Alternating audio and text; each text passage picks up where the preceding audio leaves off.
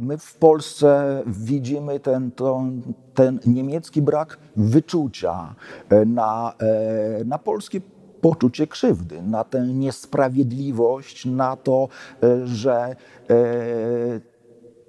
te nasze krzywdy to nie są tylko ofiary II wojny światowej, ludzkie czy straty materialne, ale także to, że w roku 1953 e, w ogóle rząd Biruta zrzekł się nam tych należności, ponieważ, e, ponieważ 1 tak, września 1939 to jest nie tylko początek wojny oraz okupacji, ale e, ta pierwsza katastrofa, ona pociągnęła za sobą katastrofy kolejne, a jedną z tych katastrof było zainstalowanie w Polsce e, komunistycznego rządu. Gdyby nie 1 września, to nie byłoby e, żadnego e, rządu Bieruta.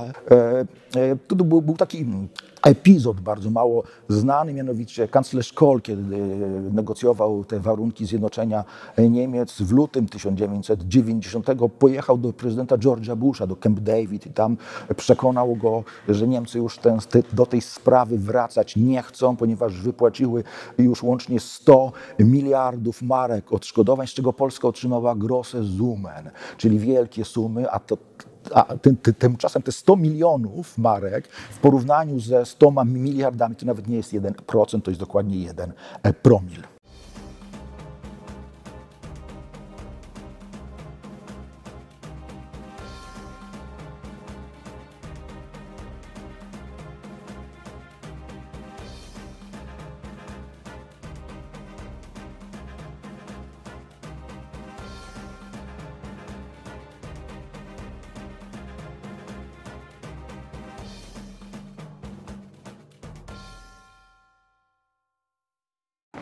Dzień dobry Państwu. Paweł Kusiak i Łukasz Wyszyński witają serdecznie na kanale Stosunki Międzynarodowe Akademii Marynarki Wojennej. Naszym dzisiejszym gościem już, już po raz kolejny jest pan profesor Stanisław Żerko. Dzień dobry, u nas jest dzień. tak, historyk, e, historyk, niemcoznawca, specjalista od stosunków e, polsko-niemieckich. Dziś rozmawiać będziemy, jak się pewnie można łatwo domyślić, na temat reparacji, miejsca reparacji w stosunkach polsko-niemieckich i szerzej w ogóle problemu reparacji e, w ostatnim czasie w Polsce. A myśmy rozmawiali już na ten temat jakieś pół półtora roku temu, zdaje się, wtedy. Dwa lata temu. Dwa, dwa lata. lata temu. No, sytuacja zmieniła się znacząco. znacząco. Znacząco jesteśmy w innym miejscu i o tym między innymi będziemy rozmawiać. Panie profesorze, to jak możemy dość zaskakująco, ponieważ we wrześniu e, minęła 70. rocznica układu luksemburskiego. Dla naszych widzów pewnie teraz powstanie pytanie, co to ma wspólnego z tematem, ale jak mogę pana profesora poprosić o rozwinięcie czym tak naprawdę ten układ był i jakie może mieć znaczenie w kontekście naszej rozmowy. Właśnie, rzeczywiście on ma bardzo istotne znaczenie z kwestią zadośćuczynienia materialnego od Republiki Federalnej Niemiec za to, co się zdarzyło w latach 1939-45. Ja mam przed sobą wycinek z Frankfurter Allgemeine Zeitung z 10 września 2022. Wtedy bowiem minęła 70. rocznica tego układu, który w tytule tego artykułu nazwany został kamieniem milowym Republiki Federalnej e, Niemiec. To było spotkanie w Luksemburgu pomiędzy Konradem Adenauerem, kanclerzem Republiki Federalnej Niemiec, a ministrem e, spraw e, zagranicznych Izraela Moshe Szaretem. Uzgodniono tam po wielomiesięcznych negocjacjach toczących się między innymi w Holandii, że Republika Federalna Niemiec zapłaci e, e, Żydom łącznie prawie 3,5 miliarda marek. W ciągu tam mniej więcej lat 12 te spłaty rzeczywiście e, napływały, ale żeby uzmysłowić sobie, jaka to jest skala, to jest a więc 3,5 miliarda, ale budżet Republiki Federalnej Niemiec liczył wówczas trochę ponad 27 y, miliardów marek, a więc to ogromna e, suma. Wywołało to raczej niezadowolenie w społeczeństwie e, niemieckim, ale e, pamiętajmy, że Republika Federalna Niemiec łącznie polskim obywatelom, ofiarom e, lat 39-45 e, wypłaciła według szacunków sprzed czterech lat, to jest około od 6 do 10 miliardów złotych, No teraz mamy inflację, więc będzie to jakieś 12, może 13 miliardów złotych dla porównania można, no, zdajemy sobie sprawę z tego, że coroczny budżet programu 500 plus to jest około 40 miliardów złotych, a te dopłaty do węgla, które miały być, a które zostały poszerzone, to miała być kwota 10,5 miliardów złotych. Myśli pan profesor, że no, władze polskie zapowiadają w ciągu kilku tygodni notę dyplomatyczną do rządu niemieckiego i myśli pan, że to jest takie idealne rozwiązanie z perspektywy polskich władz, tego rodzaju traktat, umowa, która przewiduje jakieś wypłaty? Już abstrahuję od tego, od razu zapytamy, czy to jest w ogóle do zrealizowania, ale... Tak, to będzie następne pańskie pytanie, tak. ale może najpierw powiemy kilka słów o raporcie, który mhm. się 1 września, który został przedstawiony 1 do tej noty września.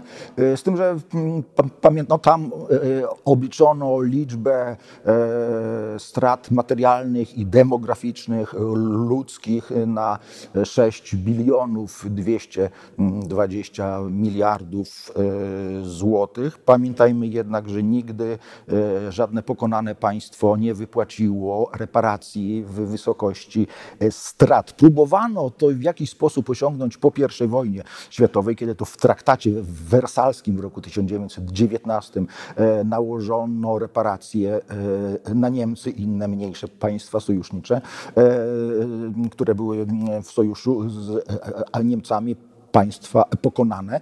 E, tyle tylko, że nie udało się. Udało się ściągnąć zaledwie część tych e, płatności, a w związku z, e, ze światowym kryzysem gospodarczym najpierw w roku 1931 wstrzymano pobieranie reparacji od, od Republiki Weimarskiej, a w roku 1932 na konferencji lozańskiej no właściwie zrezygnowano z już całkowicie ostatecznie z pobierania tych e, płatności. I właśnie mm, alianci, Wielka Trójka e, podczas II wojny światowej wyciągnęła z tego wnioski. Na, y, ostatecznie liczby wartości reparacji nie ustalono, ale w pewnej fazie rokowań w Jałcie i w Poczdamie ustalono, że ta liczba, że wartość tych odszkodowań, odszkodowań czy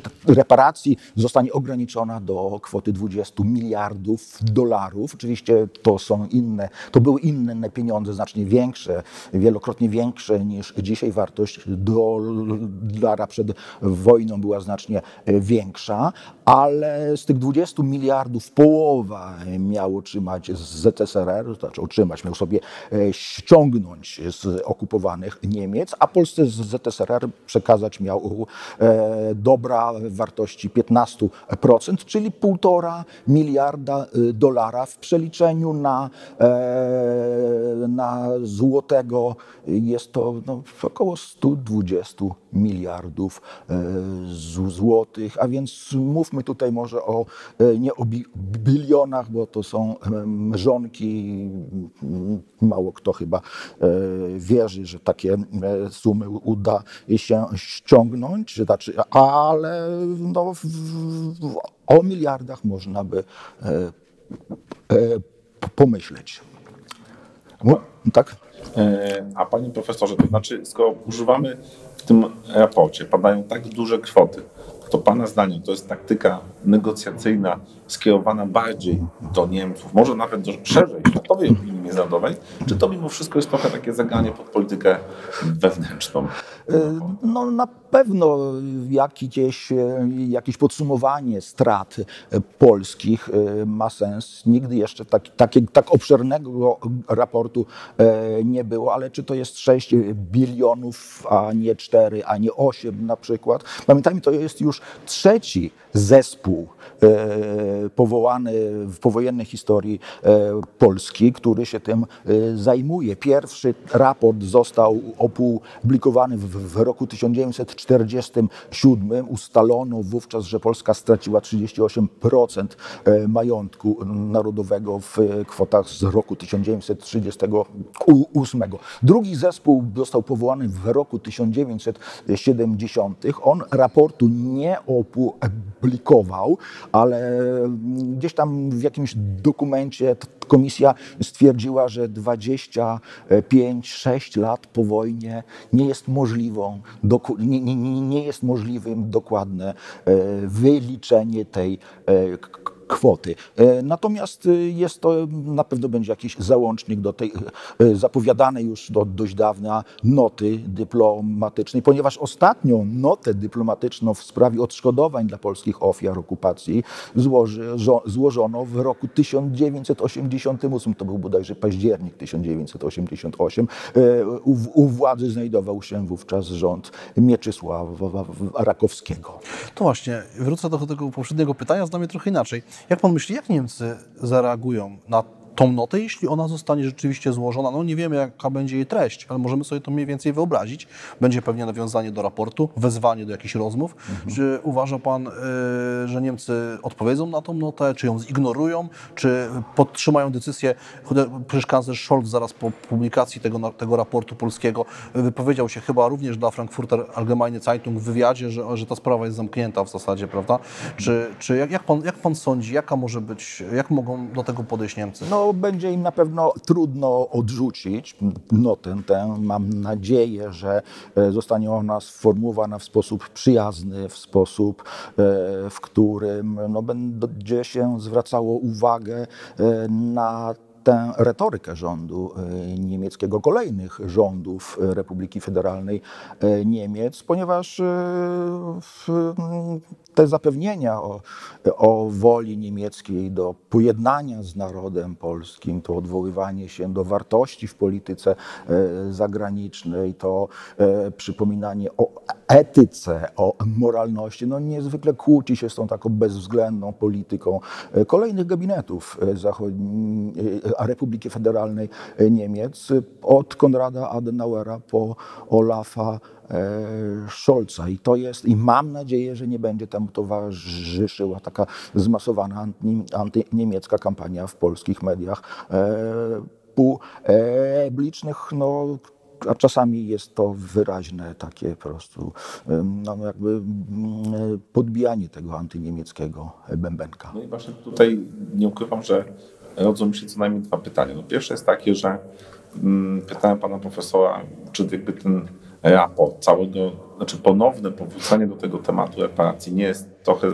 obliczone bardziej na politykę wewnętrzną, no ale tu mieliśmy głosowanie w Sejmie i to głosowanie zostało jednoznacznie przez praktycznie wszystkie strony sceny politycznej w Polsce poparte. Można powiedzieć, że polski rząd dostał silne wsparcie z, po, z Sejmu, żeby... Nietypowe dla sytuacji parlamentarnej. Tak jest. Tak. I zastanawiam się, czy w, i, w, i, w tym, i w tym kontekście, czy to jest trochę tak, że my widzimy, że my jako Polska, że w kontekście Ukrainy Niemcy mają w tej chwili wizerunkowy, polityczny, energetyczny, gospodarczy problem, ponieważ ich trochę polityka zawiodła i teraz jakby czujemy, że albo teraz nam się coś, cokolwiek uda, to jest pierwsza mhm. a druga może taka, że no, wiemy, że no Niemcy no nadal odgrywają chyba kluczową rolę w Unii Europejskiej, więc staramy się też jakby pokazać, że możemy otworzyć więcej frontów, no, które będą pokazywały pozycję Polski czy Niemiec właśnie w ramach No właśnie i tutaj są te, te dwie kłócące się in, ze sobą interpretacje, czy to jest dobry moment, czy to jest zły.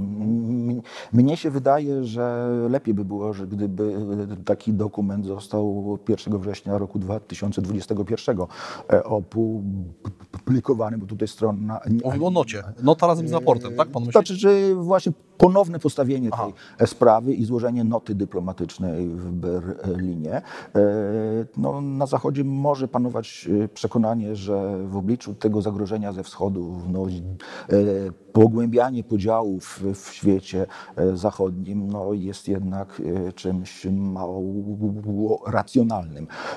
Liczę jednak na to, że tym bardziej, że my no, raczej na Zachodzie w tym zakresie sojuszników nie znaleziemy, chociaż Jarosław Kaczyński zapowiedział tutaj, zaproponował stronie izraelskiej włączenie się do tej sprawy, ale kilka dni później bodajże w Jeruzalem Post ukazał się artykuł, w którym izraelski publicysta zwracał uwagę na majątkowe sprawy w stosunkach e, polsko-żydowskich, więc no, to troszeczkę w innym świetle e, no, e, zapowiedź Jarosława Kaczyńskiego postawiło. No, nie uzyskamy też jakiegoś wsparcia ze Stanów Zjednoczonych, Francji, Wielkiej Brytanii, o, tym, o tej czwartej stolicy już nie wspomnę, mam na myśli sygnatariuszy układu 2 plus 4, który został podpisany tuż przed zjednoczeniem Niemiec i regulował wszystkie sprawy związane e, w odniesieniu do Niemiec z II wojną e, światową i także kwestii, a, i, i, i też tak zwane zewnętrzne aspekty zjednoczenia. To takie, skomosuję te dwa pytania, bo one się pozornie odległe historycznie są, ale się wiążą. Jak, jak jest kwestią zrzeczenia się tych reparacji? To znaczy ten dokument z lat 50., w którym Polska się zrzeka reparacji, tak. jak to z nim wygląda? Bo wielu, wiele osób twierdzi, że go nie ma, że czy jest w tej sejfie w kancelarii premiera, czy nie. I druga sprawa, dlaczego polscy politycy, bo wspomniał pan o Mieczysławie Rakowskim w 1988 roku, kiedy ostatni raz Polska postawiła tą sprawę w stosunkach polsko-niemieckich, dlaczego pana zdaniem polskie elity nie postawiły tej sprawy, czy chociażby w trakcie negocjacji zjednoczeniowych wobec Niemiec kończącej II wojnę, czy może później, przed wejściem do Unii Europejskiej na przykład? No, postawić się nie mogły tego w sposób, e, w sposób taki zdecydowany w okresie Polski Ludowej, ponieważ no, no zakłóciłoby to nasze stosunki z naszym e, seniorem, ze Związkiem e, Sowieckim i późniejsi politycy komunistyczni do końca potwierdzali, że to zrzeczenie się mhm. miało miejsce. A ono fizycznie gdzieś jest? Ono fizycznie, znaczy niektórzy twierdzą, i to jest jedna, jedna i ta sama osoba najpierw mówiła, że tego dokumentu nie ma, że jest taki wycinek w Trybunie Ludu najwyżej. No nieprawda, ten dokument jest, to no, ale jest, jest owszem, ale tam podpisów nie ma, na przykład jest podpis Bieruta i innych członków rządu, a nie ma, więc to posiedzenie rządu nie miało miejsca prawdopodobnie. No miało miejsce, dokument znajduje się w archiwum Kancelarii Prezesa Rady Ministrów. O tym e, dokument ten zresztą został opublikowany w oficjalnym tak zwanym zbiorze do dokumentów e, Polskiego Instytutu Spraw Międzynarodowym, e, międzynarodowych w zeszycie z września 1953 pod pozycją 172 na stronach, o ile dobrze pamiętam, 1801, 1803, ale zapomniałem niestety sygnatury, która została podana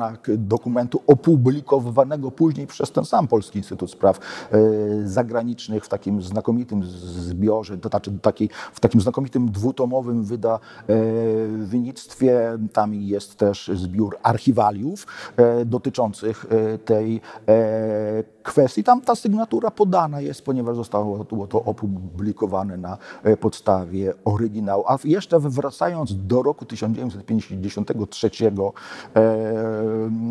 we wrześniu 1953 wiceminister, polski wiceminister spraw e, zagranicznych na forum Organizacji Narodów Zjednoczonych potwierdził się to, potwierdził to zrzeczenie się, a w rokowaniach e, poprzedzających e, podpisanie tego słynnego układu PRL, RFN z 7 grudnia roku 70. W tych negocjacjach strona zachodnio-niemiecka, właśnie to ona wysunęła sprawę mm. dokumentu z roku 53, bo chciano, ażeby Polska w tym układzie potwierdziła to. Polska strona nie zgodziła się, ale podczas negocjacji wiceminister Józef Winiewicz oświadczył, że PRL stoi na stanowisku, że to zrzeczenie się e, miało miejsce, a Gomułka to osobiście potwierdził w rozmowie z Willy Brandtem w Warszawie. Co w nocie z 88 tej e, Ponieważ e, PRL stało na stanowisku, że zrzeczoność reparacji, że zrzeczoność reparacji, a reparacje to są należności od jednego państwa dla drugiego państwa. I teraz chodziło o odszkodowania dla żyjących jeszcze ofiar e, niemieckiej okupacji. I tutaj e, też we wrześniu obchodzimy 50 tą rocznicę nawiązania stosunków dyplomatycznych e, między PRL a Niemcami e, zachodnimi. I właśnie we wrześniu 1972 e, złożył w Bonn wizytę ówczesny minister spraw zagranicznych Stefan Olszowski i on właśnie mówił, przekonywał swych gospodarzy, że owszem, nie można ograniczać się do kwestii prawnych, do kwestii formalnych. Tutaj no i starał się postawić e, na porządku dnia no, tą kwestię e, polskich krzywd i tej niesprawiedliwości. No i ówczesny minister spraw e, zagranicznych Walter Schell przedstawił cały szereg argumentów, które miały Stefana Olszewskiego zniechęcić.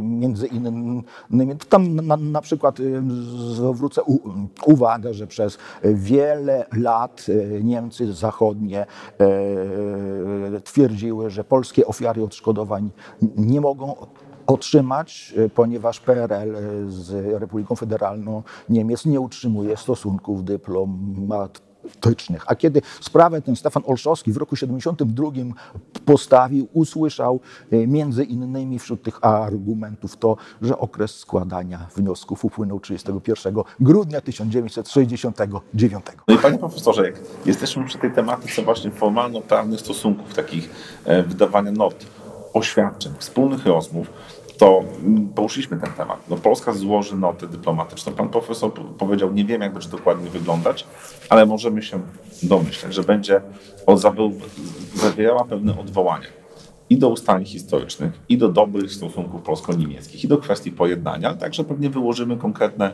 e, kwestie, które jakby w naszej interpretacji stoją na tym, że powinniśmy to otrzymać, plus podeprzemy się raportem. I panie profesorze, ja wiem, że to jest bardzo trudne pytanie, ale jeżeli przyjmiemy, że tak ta nota może wyglądać, co mogą odpowiedzieć Niemcy? Znaczy, ja... na co, znaczy, w, jakim, właśnie, w jakim duchu będzie ich nota? No właśnie, ja już, ja, ja już częściowo na to odpowiedziałem. Im będzie bardzo trudno e, postawić to w sposób obcesowy, prawda? Tak jak... Powiedzą, że już że pewnie 2 plus 4 to uregulowało. E, ja wrócę jeszcze ale, do pytania, ale, czemu nasi wtedy Ale tam wtedy muszą być ale... słowa o tym, że e, my w Polsce widzimy ten, ten, ten niemiecki brak wyczucia e, na, na polskie poczucie krzywdy, na tę niesprawiedliwość, na to, że te nasze krzywdy to nie są tylko ofiary II wojny światowej, ludzkie czy straty materialne, ale także to, że w roku 53 e, w ogóle rząd Biruta zrzekł się nam tych należności, ponieważ, e, ponieważ 1 tak, września 1939 to jest nie tylko początek wojny oraz okupacji, ale e, ta pierwsza katastrofa, ona pociągnęła za sobą katastrofy kolejne, a jedną z tych katastrof było było zainstalowanie w Polsce e, komunistycznego rządu. Gdyby nie 1 września, to nie byłoby e, żadnego e, rządu Bieruta, a przede wszystkim no, nie byłoby potrzeby dochodzenia. Pamiętajmy jeszcze, że te nasze repara, że wtedy to się, pan, pan mi to tłumaczył kiedyś, że to się nam wtedy trochę, po trosze opłacało to zrzeczenie, bo to było przecież powiązane z, z że część musieliśmy przekazywać w węglu do Związku Radzieckiego. Tak, to, to, to Sowieci połączyli to z tymi dobrami, które Polska w latach 45-53 otrzymywała, ponieważ z końca, do 31 grudnia 53. Otóż podczas rozmów delegacji polskiej w Moskwie w sierpniu 1945 Mołotow przedstawił jakąś taką, nie wiem skąd wyciągniętą ekspertyzę. I oni obliczyli sobie, że już nie pamiętam dokładnych kwot, ale że e, utracone przez Polskę kresy wschodnie to jest tam powiedzmy sobie około 6 miliardów e, dolarów, a te ziemie, które Polska otrzymała w Poczdamie to jest 9 miliardów dolarów. Ta różnica? Ja nie wiem skąd oni mogli w ogóle sporządzić no tak e, precyzyjne. No, to sufitu zostało wzięte, prawda, podobnie. Pamiętajmy to, bo jeszcze właściwie w strefie Pacyfiku wojna trwała, e, kiedy 16, e, e, kiedy w połowie sierpnia 1945 roku ten układ podpisywano. No i to połączono, z, połączono to z dostawami dóbr z Niemiec, z okupowanych Niemiec i rzeczywiście Polska otrzymywała tam nie tylko miliony dzieł Stalina, Engelsa, Marksa, Lenina, bo na przykład w, w, w roku 1949 Polska otrzymała 7 milionów egzemplarzy wydrukowanych w języku polskim tych dzieł, co Sowieci policzyli wówczas jako 10% wartości tych dóbr za rok 1949. Ale otrzymywaliśmy też e, lokomotywy Tabor, kolejowy, mniej lub bardziej zużyty, ale jednak e, maszyny, urządzenia, wyposażenia,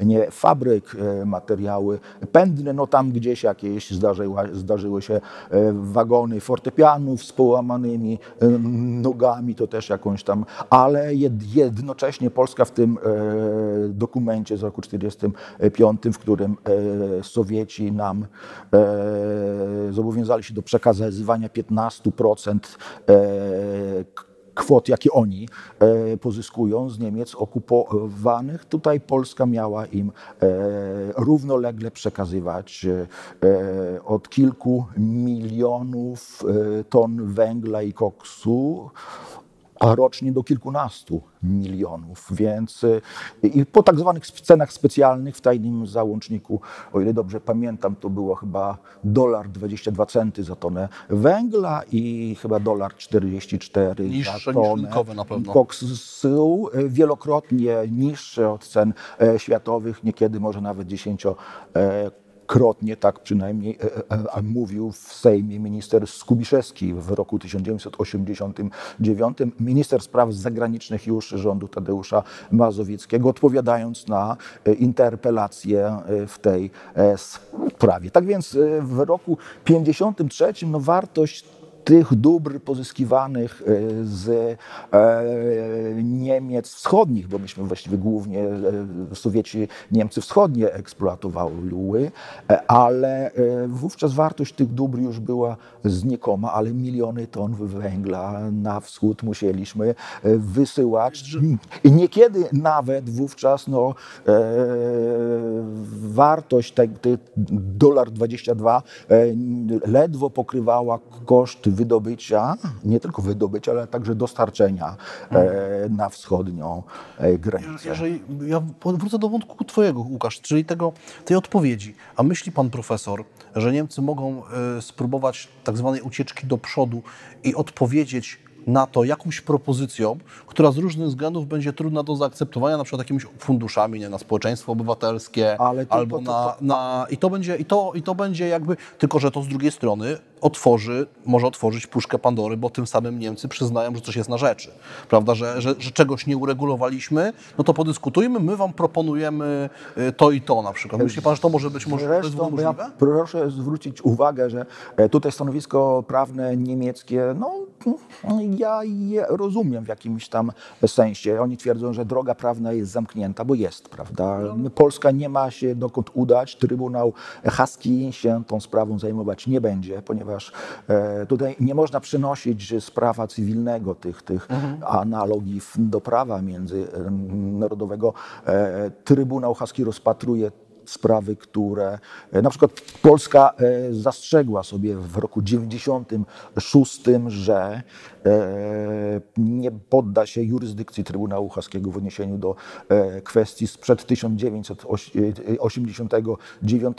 Zresztą Republika Federalna Niemiec poczyniła analogiczną, e, analogiczne zastrzeżenie. Tam padł rok 90 bodajże, a więc tutaj nigdzie dokąd pójść nie możemy. Zresztą kilkakrotnie polskie rządy przyznawały, że droga prawna, że, że no, i, i, to jest ciekawe, że nawet rząd Jarosława Kaczyńskiego, o, znamy taką odpowiedź minister spraw zagranicznych ówczesnej Anny Fotygi, która powiedziała, że sytuacja się nie zmieniła i tutaj sprawa ta jest zamknięta. No, ostatnio Anna Fotyga twierdzi, że tego nie podpisała, że to jest pomyłka jakaś, nie wiem, no, nie, czyżby do tego stopnia nie panowała e, nad personelem Ministerstwa Spraw Zagranicznych, ale tam jej imię, nazwisko się znajduje. A w roku 2017, gdy Jarosław Kaczyński do tej sprawy e, wrócił, e, w sierpniu roku, roku 2017 także e, minister spraw zagranicznych, przepraszam, wiceminister spraw zagranicznych w rządzie Beaty Szydło jeszcze wówczas, obecny ambasador w Stanach Zjednoczonych, Marek Magierowski, także stwierdził, że no, sprawa na drodze prawnej jest już zamknięta. Jest zamknięta między innymi dlatego, że w takim mało znanym e, układzie polsko-niemieckim już po zjednoczeniu Niemiec, no najbardziej znane są te dwa. Ten pierwszy z listopada 90 w sprawie granicy e, i z 17 czerwca roku 91 to ten układ o przyjaznej współpracy współpracy polsko-niemieckiej, ale jest jeszcze trzeci układ zawarty jesienią roku 90, 90 e, tak, przez e, e, rząd ówczesny Jana Krzysztofa Bieleckiego. Jest to układ znany jako, jako układ Żabiński-Kastrup, gdzie strona polska w zamian za przekazanie funduszowi polsko-niemieckie pojednanie, no bardzo niewielkie kwoty, 500 milionów marek jeszcze wówczas, no i, i to miało być, miały to być pieniądze przeznaczone dla niektórych ofiar okupacji e, niemieckiej, ale strona polska tam się e, zrzekła, znaczy zapowiedziała, że, że nie będzie więcej popierać e, starań o odszkodowania polskich obywateli, więc tutaj też droga jest zamknięta. Wracając do, do tego, w jaki sposób to miałoby się odbywać. Niemcy cały czas po wojnie powoływały i powołując się na tę dek deklarację rezygnacji e, rządu Bieruta. E, przez cały czas te wszystkie płatności oni przedstawiali nie jako odszkodowania. Pierwsza taka płatność to, była, to było 100 milionów marek z roku 72 e, i to miała być pomoc humanitarna, nie, nie odszkodowania, pomoc humanitarna dla polskich ofiar no, niemieckich eksperymentów pseudomedycznych w obozach obozach koncentracyjnych. I, I, to były właściwie jedyne pieniądze, które Polska e, jako pomoc humanitarna odszko, e, e, jako pomoc humanitarna, eksgracja, czyli dobrowolnie otrzymała do końca istnienia podzielonych e, e, Niemiec. Te 100 milionów to był, e, to był, był taki epizod bardzo mało znany, mianowicie kanclerz Kohl, kiedy negocjował te warunki zjednoczenia Niemiec w lutym 1990, pojechał do prezydenta George'a Busha, do Camp David i tam przekonał go, że Niemcy już ten, do tej sprawy wracać nie chcą, ponieważ wypłaciły już łącznie 100 miliardów marek odszkodowań, z czego Polska otrzymała grosse Summen, czyli wielkie sumy, a to a tym, tymczasem te 100 milionów marek w porównaniu ze 100 miliardami to nawet nie jest 1%, to jest dokładnie 1 e, promil. Może nawet niespełna, bo niekiedy Kohl mówił, że tam 106 miliardów oni wypłacili, a więc może nawet poniżej e, promila. No i później to, te 500 milionów w roku 91 i dopiero po kilka lat później, po negocjacjach, między innymi z udziałem środowisk e, żydowskich. Polska otrzymała kilka e, miliardów złotych dla byłych polskich robotników e, przymusowych. No tutaj, panie profesorze, chciałem zapytać o taką kwestię trochę już wybierającą naprawdę da, daleko w przyszłość. To znaczy mm, kwestia reparacji, tak jak widzimy, i od zakończenia II wojny światowej była omawiana, czy też wykorzystywana na różnym etapie naszych stosunków dwustronnych i możemy przyjąć, upraszczając, że jest to pewne narzędzie, czy też pewne zagadnienie w naszych dwustronnych relacjach i ono jakby w tym momencie jest bardzo mocno wykorzystywane. Można powiedzieć, że ten kryzys wokół reparacji eskaluje. Ale moje pytanie jest następujące.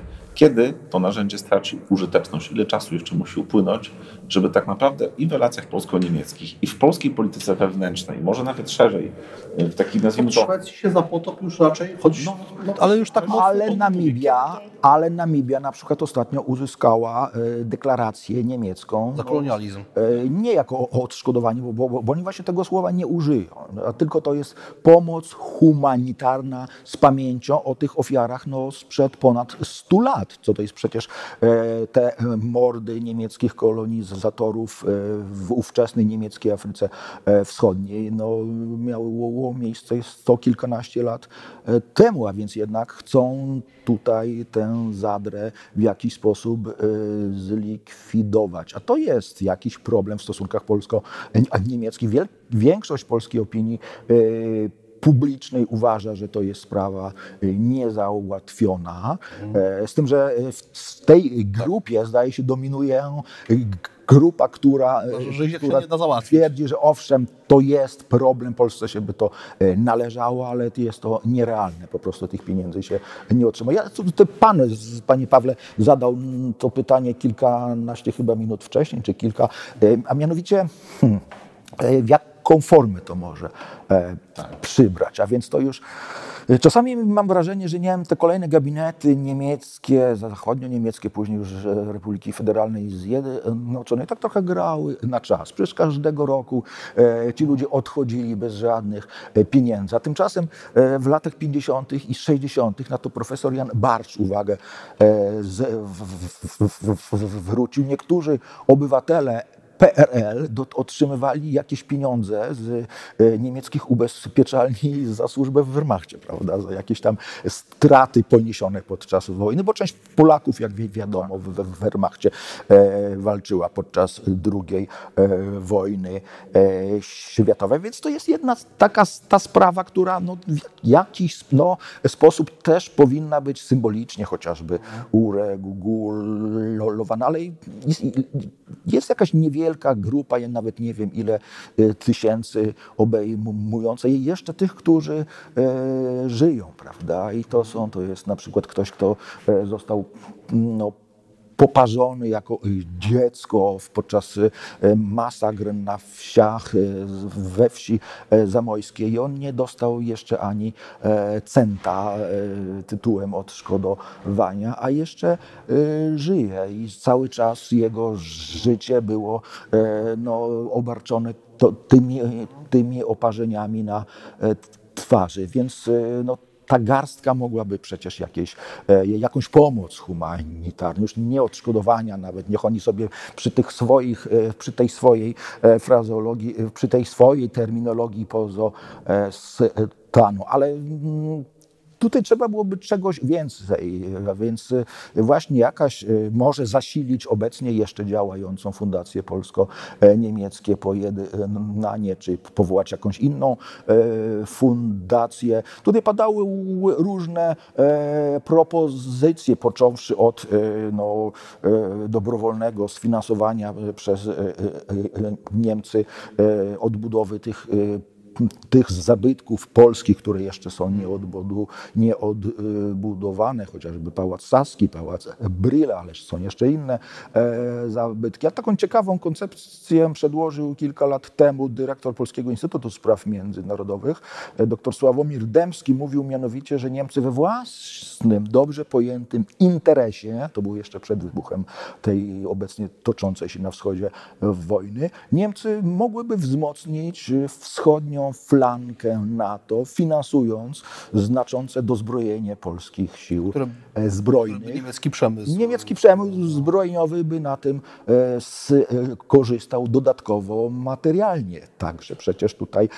Natomiast no, to takie pochukiwanie i tworzenie takiej antyniemieckiej e, atmosfery w Polsce, czy takie twarde domaganie się, żądanie tych pieniędzy, no na pewno tutaj na biliony e, liczyć e, nie możemy, ale na jakieś miliardy być może w drodze przyjaznych e, negocjacji polsko-niemieckich. No, ale niech one zostaną wreszcie zapoczątkowane. Tu w Gazecie Wyborczej czytałem kiedyś